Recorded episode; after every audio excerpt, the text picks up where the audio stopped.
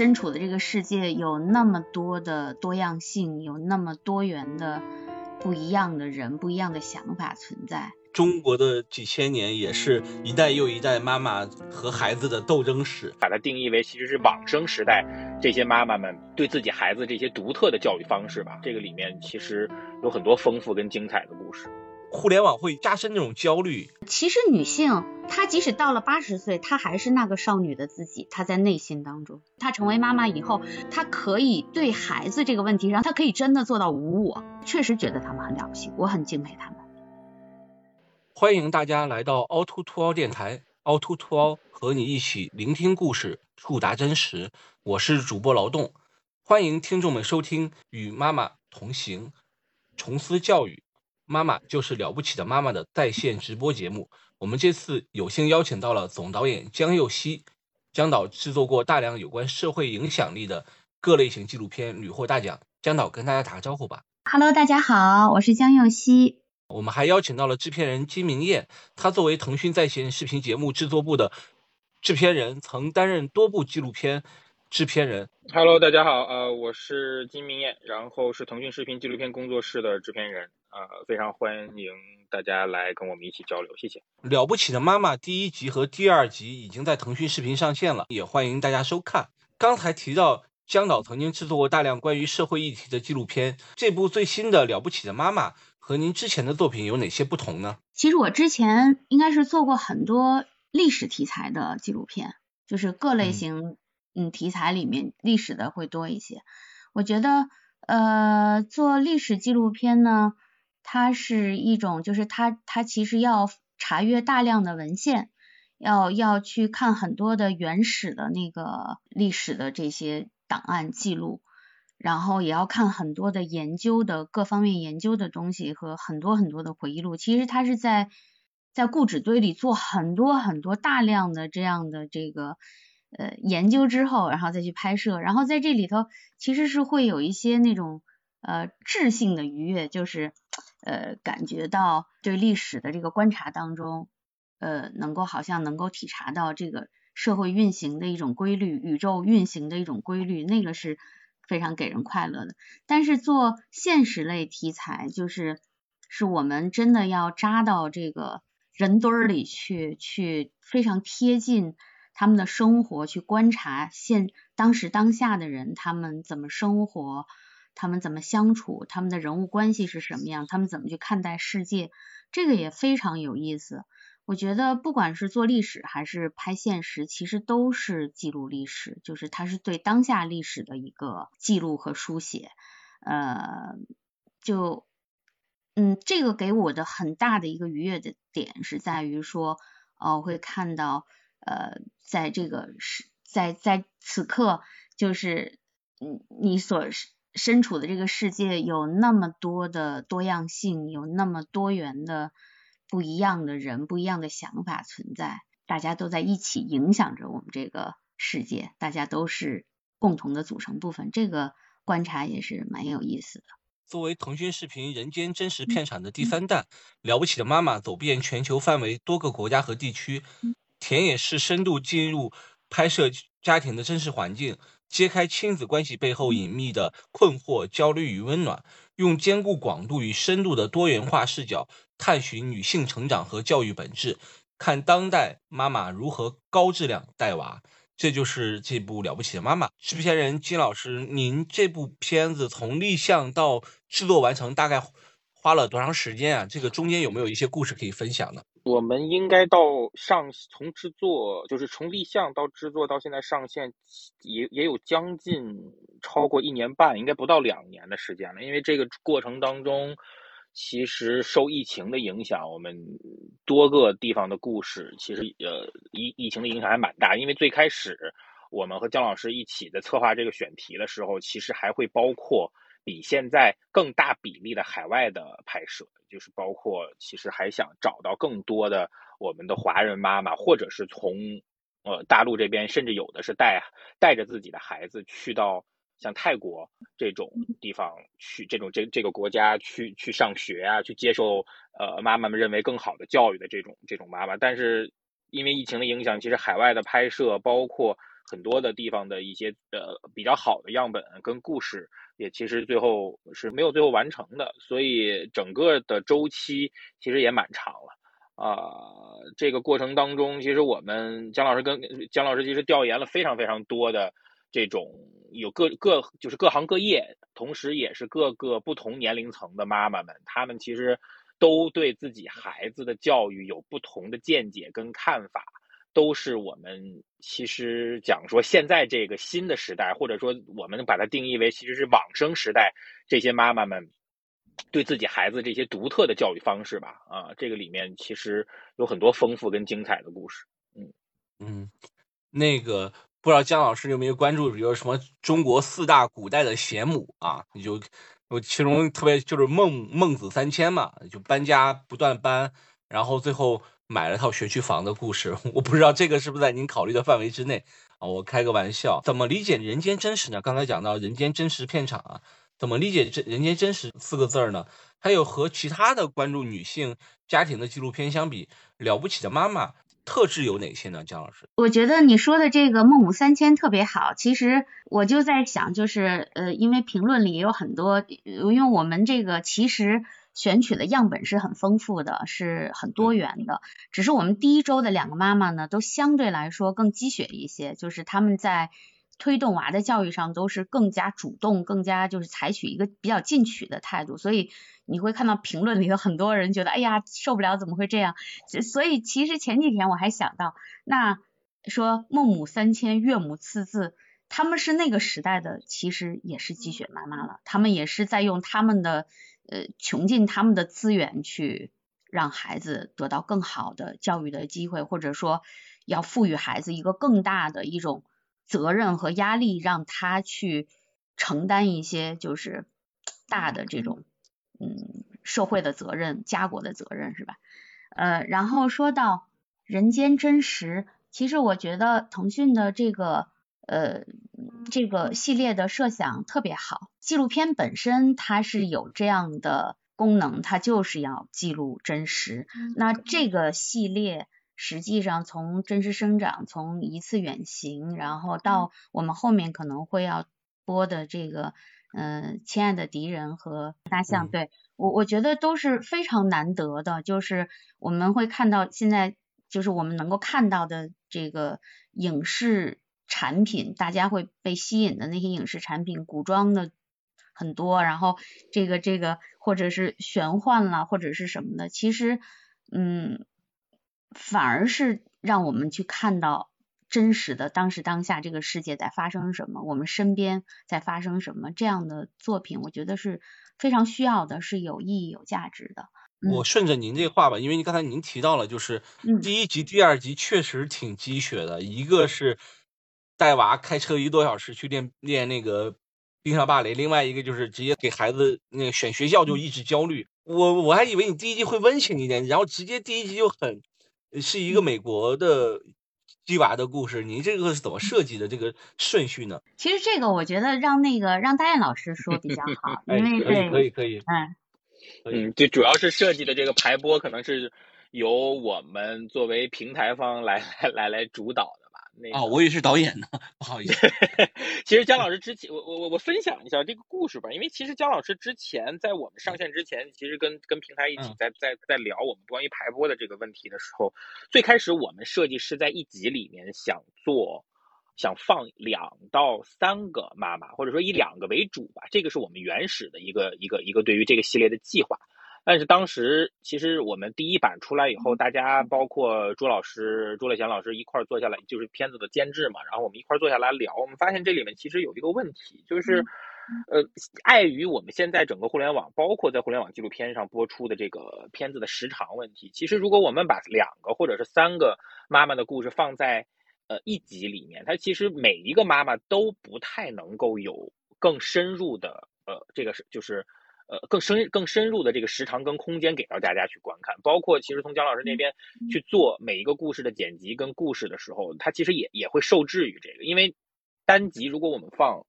多过两个人物的话，其实整个这一集我们一般不太在我们互联网上就会超过四十分钟这个时长。那其实每一个妈妈都有很有限的剪辑的空间来去来去呈现她的故事，所以呃，就是这个是我们当时一是决定说，我们每一集都最后还是调整回讲透透彻彻的、非常好的去讲一个妈妈，把她的一个故事去讲好。那至于现在的这个排播，为什么我们把第一集放了两个相对都比较积雪跟焦虑的妈妈？其实还是从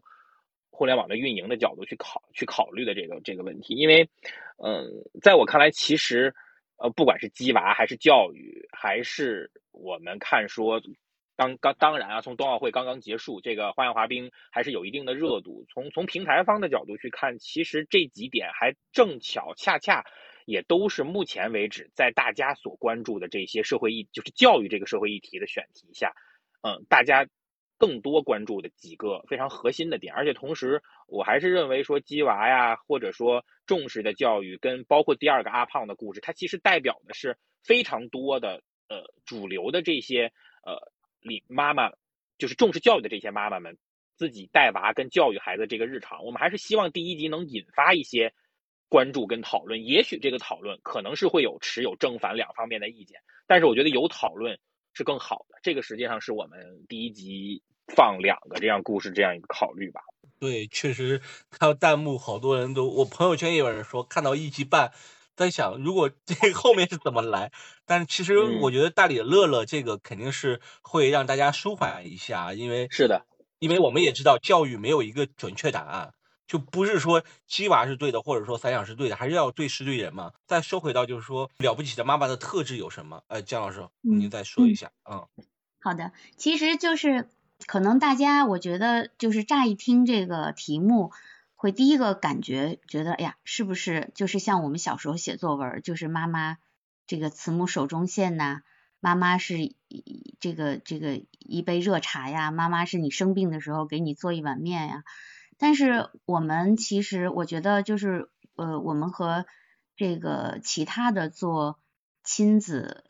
妈妈题材的纪录片，我觉得。嗯，可能不一样的点和我们一开始就想要非常清晰的想要做的点，就是在这个时代里面，这个教育的话题其实它已经非常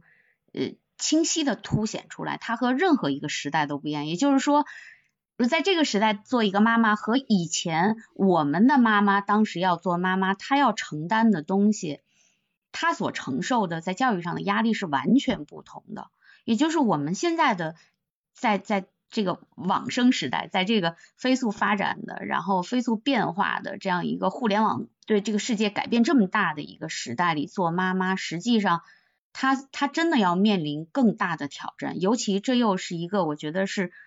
整个女性群体在这个社会上扮演不断的在扮演更重要的角色。就是他们所承担的家庭责任也好，教育责任也好，甚至社会责任，在职业上、在事业上，他们扮演的角色也好，都让他们是完全不同的，和和以往的以往代的妈妈是完全不一样的。所以，我们就是想要从这个这个教育的这个话题，呃，切进来来看他们去怎么应对这样的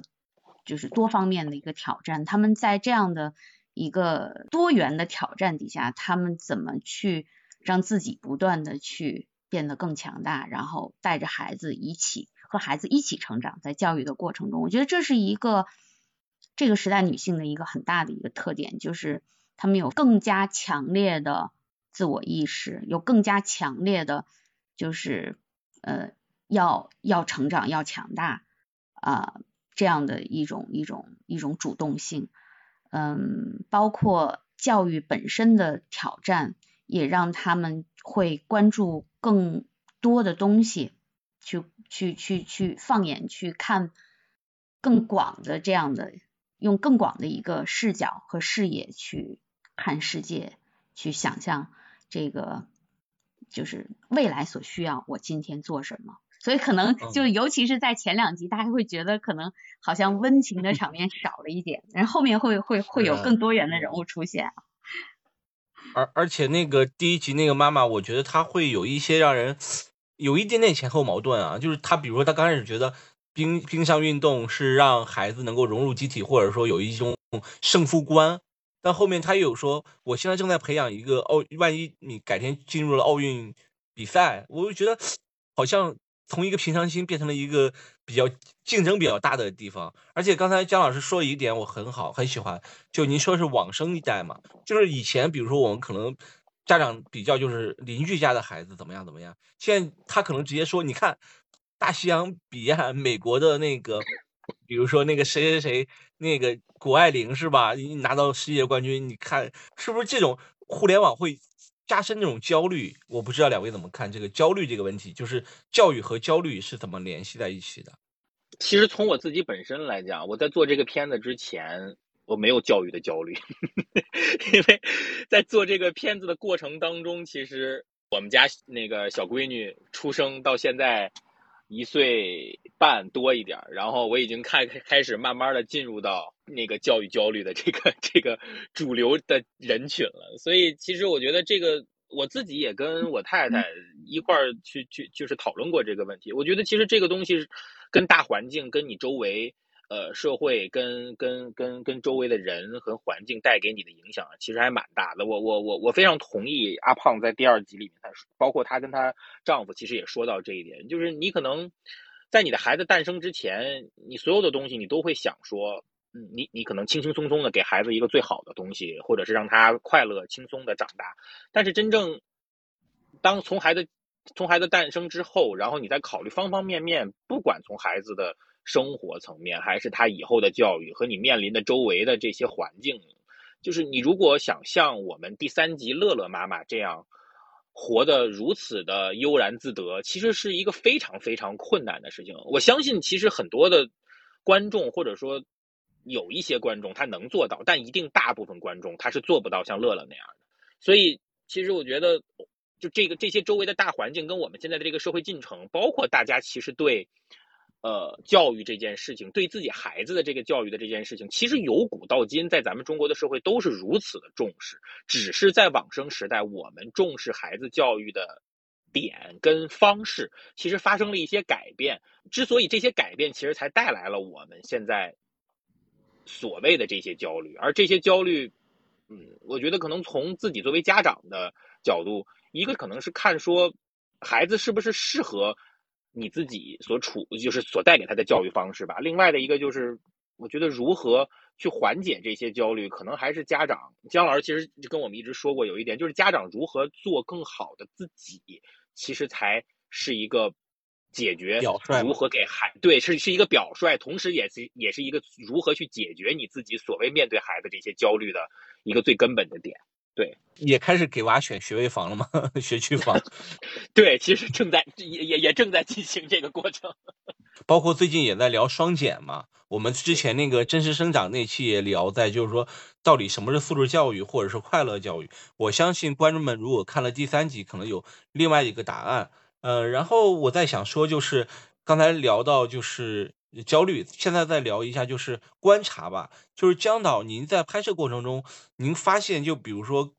就刚才包括金老师也在说，就是说刚结婚或者是没娃的时候是一种状态，那有了孩子以后，做了妈妈的女性，她会有什么改变呢？您您会特别的关注这一块吗？呃，其实女性她即使到了八十岁，她还是那个少女的自己，她在内心当中。真的，她永远都是那，她是从那个少女的自己走过来的，她一直都是她自己，这一点是没有变化的。但是我觉得母亲这个这个身份，她她真的就我觉得她是天然具有一种就是生物属性，就是你一旦成为母亲，这个是加到了你原有的自己身上，就是有一种对这个你生的这个娃，你身上掉下来的这个孩子一种奋不顾身的愿意付诸一切的这样的去托举他的这样的一种。动力，我觉得是一种老天爷的设计，它就是这样的。嗯，你说它变化了吗？其实女性始终都是她自己，这一点是没有变化的。但是只是她成为妈妈以后，她她可以在对孩子这个问题上，她她可以真的做到无我，她可以付出一切去为了这个孩子。这一点可能在教育上，我觉得，嗯，华人妈妈，中国人尤其尤其是这样的，觉得我们的。中华文化里有这个对教育的执念，嗯，我们把把一个家族的上升，把一代又一代人的传承看得特别重。那实际上这个传承是通过教育，通过教育一代一代人去往更高的台阶上走来实现的。所以我觉得这也是我我经常想啊，四大文明最后其实就是这个文明延续不断的，只有我们中华文明。我觉得这个教育一定是在里面，还有这个妈妈一定是起了很大的作用。中国的几千年也是一代又一代妈妈去和孩子的斗争史，然后有有有争吵，也有那个也有讨论。其实我觉得这个很有意思，而且每个人的出发点都不一样。在自己的生活中，两位你们有没有也面临着教育子女的问题啊？然后或者你们各自成长过程中有没有印印象深刻的关于呃和父母相处的故事呢？这些也会不会投影在作品里面？会不会和？作品里面的那个拍摄对象有种惺惺相惜啊，或者是不一样的感觉呢？我实际上刚当父亲没有没有太久嘛，刚刚刚有也就是一年半左右的时间，所以其实对于孩子的，对于我自己孩子的教育来讲，其实目前我倒没有特别所谓的在在某一个方面特别深刻的东西，除了刚才我跟大家分享的这种，呃，周遭环境或者教育的，但是其实。说回到我的父母，就像刚才主持人说的，其实其实我觉得父母，尤其教育这一块儿，对对孩子真的是潜移默化的影响。我特别同意刚才刚才刚才咱们分享的这一点，就是因为我父母其实他们也是做影视行业相关这一行的，所以所以其实但是其实我爸妈从小并不希望我继续从事影视行业这一行，而且他们从小并没有刻意的像现在我们在互联网上看到的一些。一些父母一样，他们他们他们那个年代的人不会刻意的去培养你在某一些他们所从事职业里的这些特长，不管是艺术啊，或者是这些东西。我从小到我的初中阶段为止，我都没有对影视或者说呃，不管是电影啊，还是其他的这些影视的东西，我我没有产生过任何特别特别浓厚的兴趣。但是突然到了初中的时候，我发现。我真的对这些方面，就这个这个这这个行业非常非常有兴趣。虽然可能在我的学生学生时代的过程当中，我可能一直在在学校的这些艺术文化这些这些活动当中，一直都有一些自己的表现或者什么样的，但是从来没有想过这行我以后想作为我自己的兴趣，想想想拿来当饭吃。但是当我最后真正迈入这一行以后，我再回想起来，这真的跟父母在你。成长过程当中，你家庭当中带给你的环境，跟他们所做的事业的当，就是这个过程当中的耳濡目染，有非常非常大的关系。我我我我是非常同意这一点。您现在也是最幸福的时候，因为孩子还不会吵不会闹，可能到三四岁的时候，孩子就会各种问说为什么为什么为什么，问很多为什么。然后，但是但是我还想说一点，就是可能孩子现在不会说，但是他脑海里已经有有印象，所以平时说话可能真的可能会注意一点这种东西。啊，我就随便说的，随便说的。那姜老师呢？您有什么分享？嗯嗯嗯，其实我我觉得也是，所以说我有的时候呃，在拍了这么多妈妈以后，我觉得可能那个教育真正那个你留给孩子，就像那个武侠小说里经常说，你学了一套剑法，然后你的那个最高境界是要你把你所有的招式都忘了，还能留在你身上的，那才是真正学到的。所以我经常觉得。可能那些非常积极进取的妈妈，非常努力的妈妈，她们就是她们就是可能最后他带着孩子学这学那，就跑来跑去的这些具体的东西，最后都没有什么用。但是会留在孩子身上的，可能是妈妈那种积极乐观、进取、非常努力、非常就是不放弃的那些精神。我觉得那个是最重要的。所以说我也是觉得。我的父母对我的影响，就我也是我，我父亲，呃，我父母都不是做和这个行业一一丁点关系都没有，他们是做能源行业的，而且他们那个行业特别好，他就那时候他们一直就动员我去他们那个行业，然后 我就其实我也学的也不是这一行，我学的也不是这个，然后后来是半路出家，就非常因缘巧合的就转到了这一行，所以我我爸爸是他们那个行业，就他一直到就是。他一直到七十多岁，他一直是他们那个行业里就是很厉害的专家，就一直就是七十多岁还在到处飞，然后做评委，然后就是这种专家。然后我觉得我我从小其实我爸非常非常忙，他一直是就是呃就某地方什么某一个那个单位的领导，就就过年都不在家的，过年他都要去现场去盯着什么之类的，所以其实我跟他相处很少很少。可是我现在就是留下来，我觉得他对我的教育，对我整个的这个呃三观也好，对还包括我对工作的态度也好，就是是影响是嗯是。巨非常巨大的，可能是最最重要的影响。就是我爸其实就跟我说过，嗯，就是比如说我刚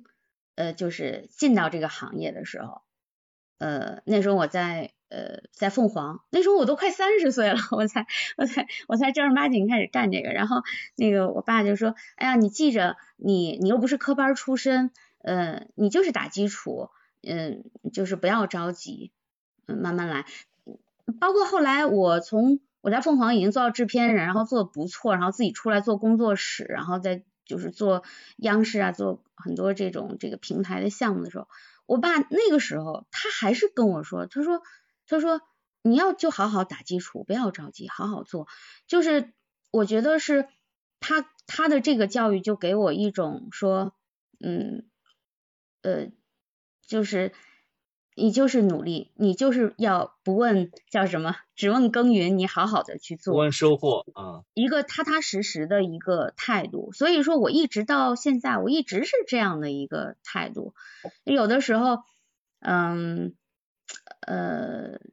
所以我做教育题材，我会很有很深的这种感觉，就是它和人生是一样的，教育也是这样，就是它都是一个静待花开的过程，你不要着急。你就去耕耘，你就去做，好好的去做，慢慢来，不用着急，任何时候都不用着急。然后有的时候，我因为这个带这个年轻的导演，我我有的时候我会觉得，就是他们会有那种很着急，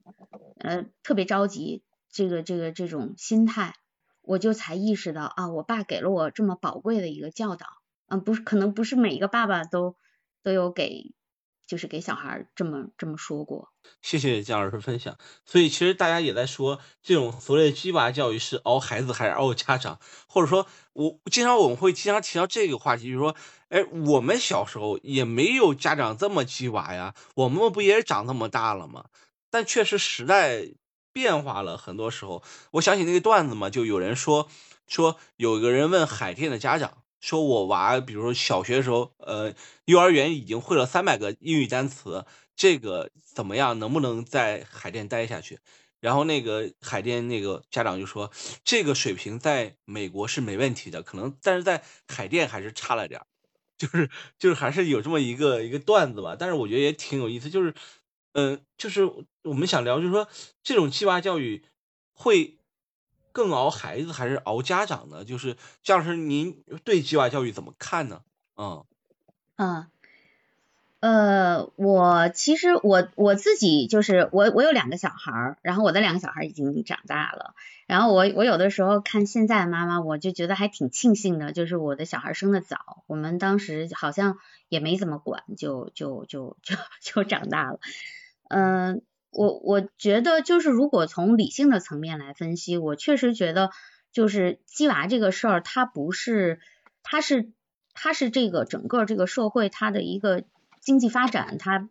现在的经济模式，包括它的阶层跃迁，它的贫富差距，是所有的这些大的背景决定的。就是没有，我觉得没有妈妈想卷，没有一个人想卷，没有一个人想把自己累死，把孩子怎么样。但是环境就是这样，就是说，呃，那你不卷，别人卷，嗯，对呀，就是就是你会看到说教育它就是，尤其是其实我有的时候看到那个那个片子底下有一些评论哈，是怎么样怎么样，其实。我觉得这个因人而异吧，就是本身教育这个话题，它就是因人而异的。你你他自有心证，就是这是妈妈的智慧。我觉得我要给我的孩子什么样的教育，我的孩子适合他是什么样的小孩，他适合什么样的教育。但是从一个大的背景上来说，就是我还是挺同意那个张桂梅老师。张桂梅老师就是这个这个云南大山里的，就是。他在面对他的那些孩子的时候，说你不要跟我批判什么中国的填鸭式教育，这些女孩子如果不玩命、不努力、不拼命的学习，她们就没有机会从这里头走出去。但是如一旦她只要这这些教育可能只是她的一个台阶而已，只要走，她能上到那一步去，她走出去了，她去了外面的任任何一个大学，她能读这个大学，她的人生就彻底的改变了。那么现在他去受那个苦，可能在受那个苦的时候，觉得有什么意义呀？我反反复复的在刷那些题啊，或者怎么样？我觉得对于某些群体来说，那真的就是他们唯一的、我最公平的一个机会，就是教育。嗯，你可以凭这个教育，但是那不同的家庭又不一样了。所以这个话题，我觉得没有正确答案。嗯，对，没有正确答案。嗯，对，嗯。是，那就再说回片子啊，再说回片子，就是两位老师播出以后，嗯，刚才也聊说很多弹幕嘛，我觉得弹幕文化也是对纪录片是很好的事情，因为大家讨论起来会让这个纪录片看得更津津有味，而不是一个人那种自己看会有一个讨论，和有一个共鸣，可能有些弹幕，然后可能创作者也会会心一笑吧。那大雁老师有没有一些比较印象很深刻的？弹幕呢？呃，您可以分享一下，比如哪个弹幕会让你觉得，哎，他他想的和我们当时创作的时候想的一样呢？我倒没有具体对某一个弹幕有特别深的印象，但是我觉得可能最主要的是一个群体性的效应吧，就是大家其实主要，比如说在第一集的时候，非常非常多的弹幕都在集中在，哎呀，看的好压抑啊，就看的，一一方面可能是妈妈，就是各种各样的，可能妈妈们看的好压抑，妈妈也累了。妈妈也累了，然后二二是大家觉得这个孩子真的很辛苦，但是我想说，其实我的感觉，我当时看到茉莉就是姜老师拍摄的，尤其茉莉在练滑冰摔倒，然后一直在哭，还在坚持站起来的时候，其实我也我也我也是非常感动，因为我自己作为一个男生，我我也我我我也是掉眼泪的，我觉得他非常非常不容易。就是我我我一度的我也自己作为一个父亲的角色，我也会想为什么要把孩子逼到这种程度，然后才去什么？但是你冷静下来再去再再去思考这个问题，包括姜老师经经常跟我们分享，就是茉莉妈妈的的的他对孩子的这些理念，我觉得这个当中我特别特别同意他的一点是，虽然你看起来很压抑，但是我觉得孩子真的。就尤其现在这一代的孩子，他真的需要一定程度上的挫折教育，这个是我自己对茉莉妈妈非常认同的最大的一点。这这是我认为的，因为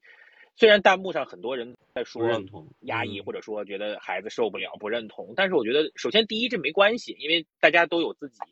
以前亲身经历的经验或者怎么样的。但是我觉得小孩儿真的需要从体育这件事情当中学会。所谓的我们老话说的，在哪里跌倒，那你在哪里爬起来？因为因为这样，其实真的对他以后长大了，步入这个社会会有非常非常大的帮助。因为我觉得这个里面，其实姜老师在上一次我们分享的时候提到过，因为茉莉茉莉茉莉妈妈本身他们是在美国嘛，因为美国是非常非常倡导所谓的这个鼓励式教育的和这这这这个这这个国家嘛，然后他们的孩子都是。天天都是说啊，你这个好，那个好，这个好，那个好。但是真正到社会里或者到大学里的时候，你会发现很多孩子遇上遇到一些挫折或者遇到一些问题，他完全不知道如何面对跟应对这些问题。这也是姜老师之前跟我们分享的故事，我觉得这个特别特别对。就是但是真正通过体育这件事情，让孩子学会接受失败，并且从失败当中学会如何下一次做得更好，这件事情是一定会对孩子以后。长大了以后有有非常大帮助的，对，嗯，对，因为国内的纪录片，比如说二零二二年第一部上映的纪录片叫《冰上时刻》，讲的是三个呃家庭一个冰球队关于通过冰球改变改变一些孩子们的那种情况，也是这样。它里面也在探讨一个，就是到底这种体育运动对孩子有没有帮助？确实是对孩子很有帮助。但是冰球是这样的，和那个冰上芭蕾有点像，就是父母必须陪着他一个人完不成，所以就是真的。我们当时在也在讨论，到底是在家长也是陪着熬那种感觉，其实会有一种感觉，有点相爱相杀吧。就是，但是真的就是那些孩子从慢慢的刚开始就是父母逼着，慢慢的到他们真正热爱这个比赛，然后去争取那种胜负那种那种胜负心，或者说他们那种跌倒和爬起来感觉，确实。我觉得是能改变一些孩子的精神面貌了，啊。是姜老师，您您您自己觉得，就是您哪个弹幕是比较比较印象深刻？还有就是，呃，您觉得体育运动对于孩子的教育会不会有帮助？您有没有给孩子报一些运动班儿什么的？嗯啊，那个弹幕，我觉得好多弹幕都挺好玩的。就是我我其实印象深的都是那些特别就是出乎我意料的弹幕。就呃，比如说那个呃，茉莉那集，就是他妈妈不是后来就又回那学校兼职，然后他教的那些学生过年的时候唱恭喜你，然后就好多就就出来说那个没有呃没有技巧，全是感情，因为这小孩儿都唱跑调了，然后中文唱的还是有点有点困难。嗯呃，因为我就觉得特好玩儿哦，就是我我我觉得很开心，就是从弹幕里头看到，因为我相信发弹幕的肯定都是小朋友，就是年轻的年轻人比较多嘛，就是我想看到他们的关注点，比如说他们会关注后面有一张这个静涵和其他老师的合影，然后背后贴了一些就美国学生写的这个古诗，他们就关注后头有一张《静夜思》，就写的歪歪扭扭，非常可笑，呃，就这个又发了。很多，然后像还有比如说小田有一个他在这个这个这个领着大家读乌微微，然后就一群弹幕跟着乌微微微笑的微，我觉得啊，我说啊，这现在这个年轻人看看这个片子，他的一些关注点就还就是嗯引发他们共鸣的共情的点还蛮有意思。说到体育，我觉得体育真的是。非常重要的，因为我的小孩已经大了，我的小孩已经就是已经大学毕业了，呃，所以，但是我我我觉得当时他们也学了，反正乱七八糟也没少学，这个什么打篮球啊什么之类的，也是各种班儿也没少报，呃，但是我我其实呃做这个片子之后，我就觉得如果以后我还有机会再。带一个小孩儿，答应孩子快认个干妈，认个干妈。我我我们家我我们家孩子的所有教育问题，我现在百分之八十都会咨询姜老师，你知道吧？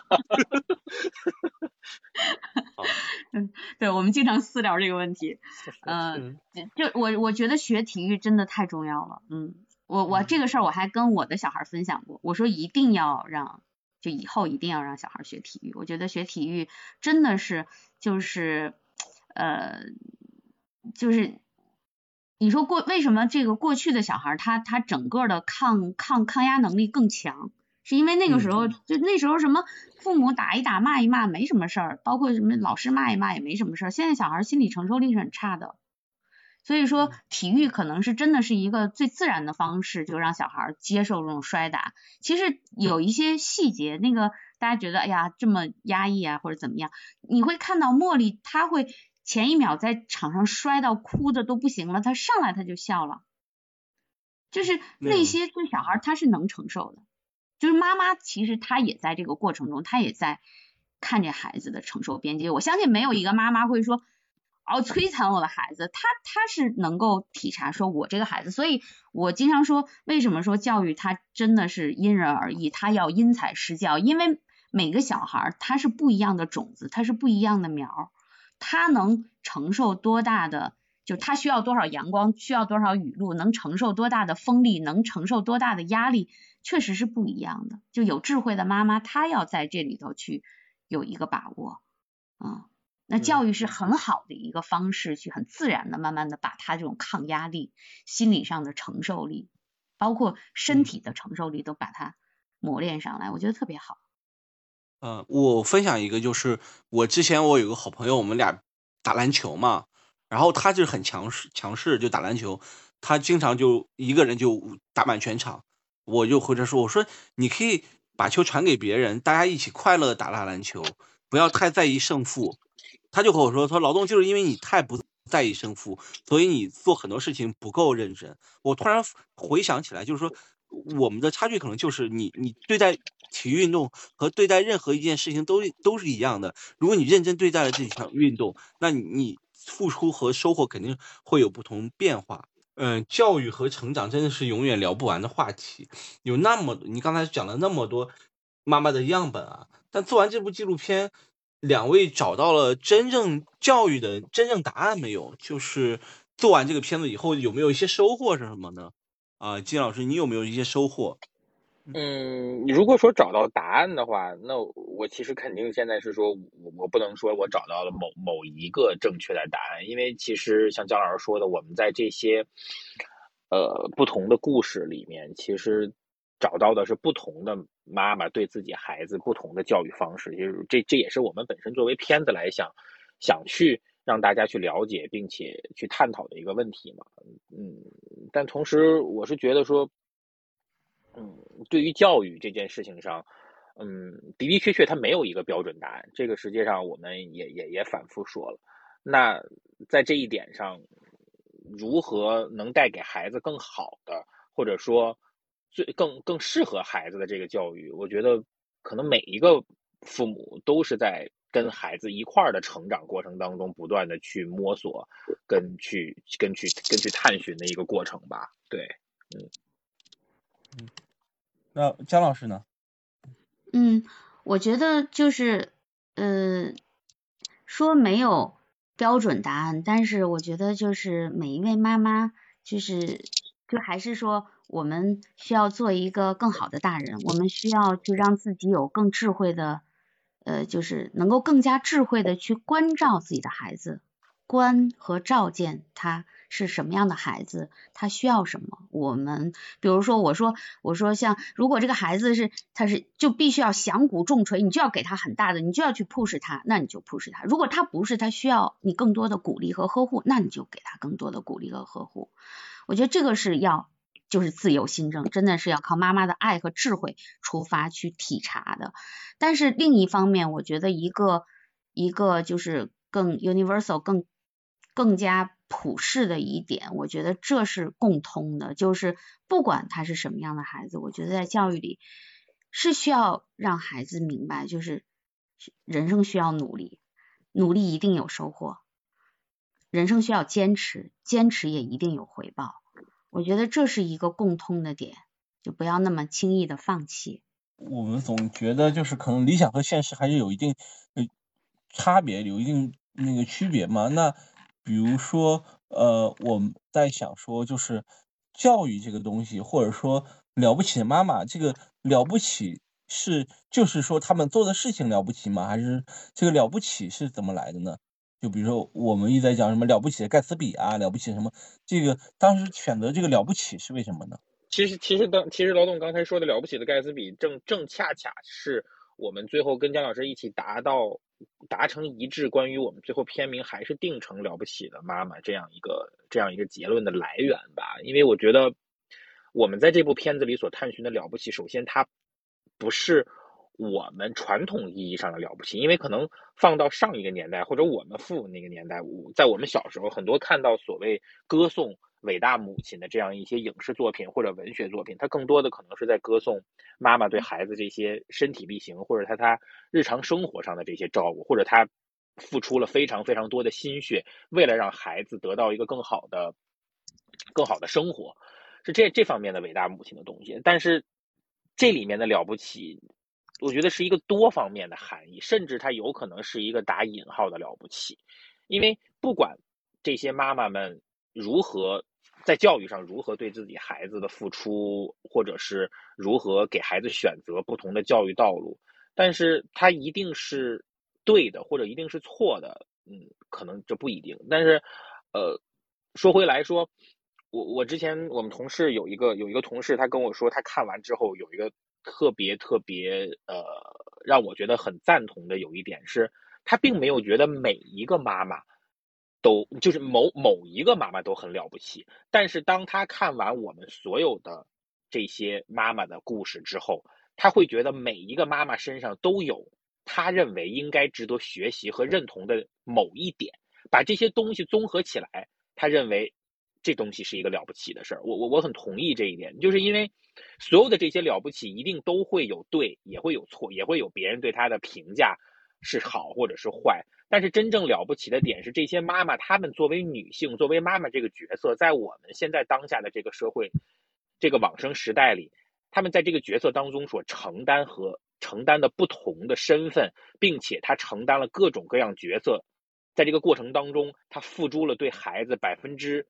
一百二十的努力跟心血，我觉得这个才是真正的了不起。这是我对本身这个片子作为了不起的妈妈的这个了不起的定义。嗯，呃，姜老师，你怎么看了不起？嗯我就完全同意大雁刚才说的这些。我觉得就是我们不是我们不是要拍完美的妈妈，我们不是要拍完美的妈妈，而是通过这么多妈妈群像的一个呈现。我我我真的是，其实对了不起这个名字，我们最早就叫了不起的妈妈，但是当时我们说啊，我们暂定名吧，最后还是要改一下，因为我们在选样本的时候，觉得每个妈妈都都有。就是他们其实就是我们身边的妈妈，他们是某一个方面可能在教育上有一定的典型性的妈妈，他们都有自己的呃都有优缺点啊，不是完美的。但是最后全拍完了，我反而就是大家说，哎，但我们一起来想名字吧，我反而就是很坚持，我们还是要演继续用这个了不起，就是因为看了这么多妈妈以后，真的觉得现在的这些女性这些妈妈真的太了不起了，我真的很佩服他们，不管他们是。就是包括我刚才说到，就是台北街头开面馆的这个妈妈，她的儿子上一个职高，然后每天都在打电动，为了打电动而争执，但是他在辛苦的养家，然后用这种微薄的收入去支持他儿子的一个运动的爱好，然后他儿子一直就是练这个摔跤，最后可以凭这个摔跤的成绩有希望进大学，就是坚持十七年，最后才看到。这样一个回报，我觉得真的是非常了不起。所以就是每一个人都给我很感动的点。其实有一些，包括今天这个，我很就是推荐大家一定要去看。就是像新加坡的这个秀伟，哦，我就每一次看到有几个点，我都会看哭，因为审片来回来回改，我这些片子我都看了无数遍。但我每一次看到那些点，我都会我都会流泪。包括乐乐的结尾，我每次看到那儿我都会流泪。嗯。几乎就是后面的很多集都是这样，尤其是到那个独白段是非常感人的，所以我我是确实觉得他们很了不起，我很敬佩他们。我觉得，因为我觉得今天聊最开心的就是大家不只是聊片子本身，还在聊就是这个片子和自己生活的关系。我觉得这个可能是我们的片子最大的意义吧，就是创作者在创作这部片子的时候，同时也把自己的经历带进去，同时带着温度的影片传递给观众。相信观众看了《了不起的妈妈》会有各自不同的想法和看法。那我再次口播一下，就是每周四的晚上九点，在腾讯视频会上线《了不起的妈妈》这部纪录片。这部纪录片也是人间真实片场的第三部，后面还有另外两部，呃，关于这个人间真实的。同时呢，大家如果看完了以后，也可以去豆瓣给给《了不起妈妈》打分，同时呢，也可以。发弹幕，在边看的时候边发弹幕，也感谢两位嘉宾来到凹凸凸凹电台，谢谢姜老师，谢谢金老师，那我们晚安。谢谢劳动，谢谢大家，谢谢。这里是凹凸凸，大家可以在网易云音乐、喜马拉雅、小宇宙、苹果 Podcast 收听，同时欢迎加入凹凸凸的听友群，请在公众号凹凸镜 DOC 下面留言“听友”，欢迎大家在听友群里一起讨论播客内外的故事。同时，我们在爱发电平台开通打赏，谢谢您的支持，欢迎关注凹凸镜 DOC、凹凸百态光影日志。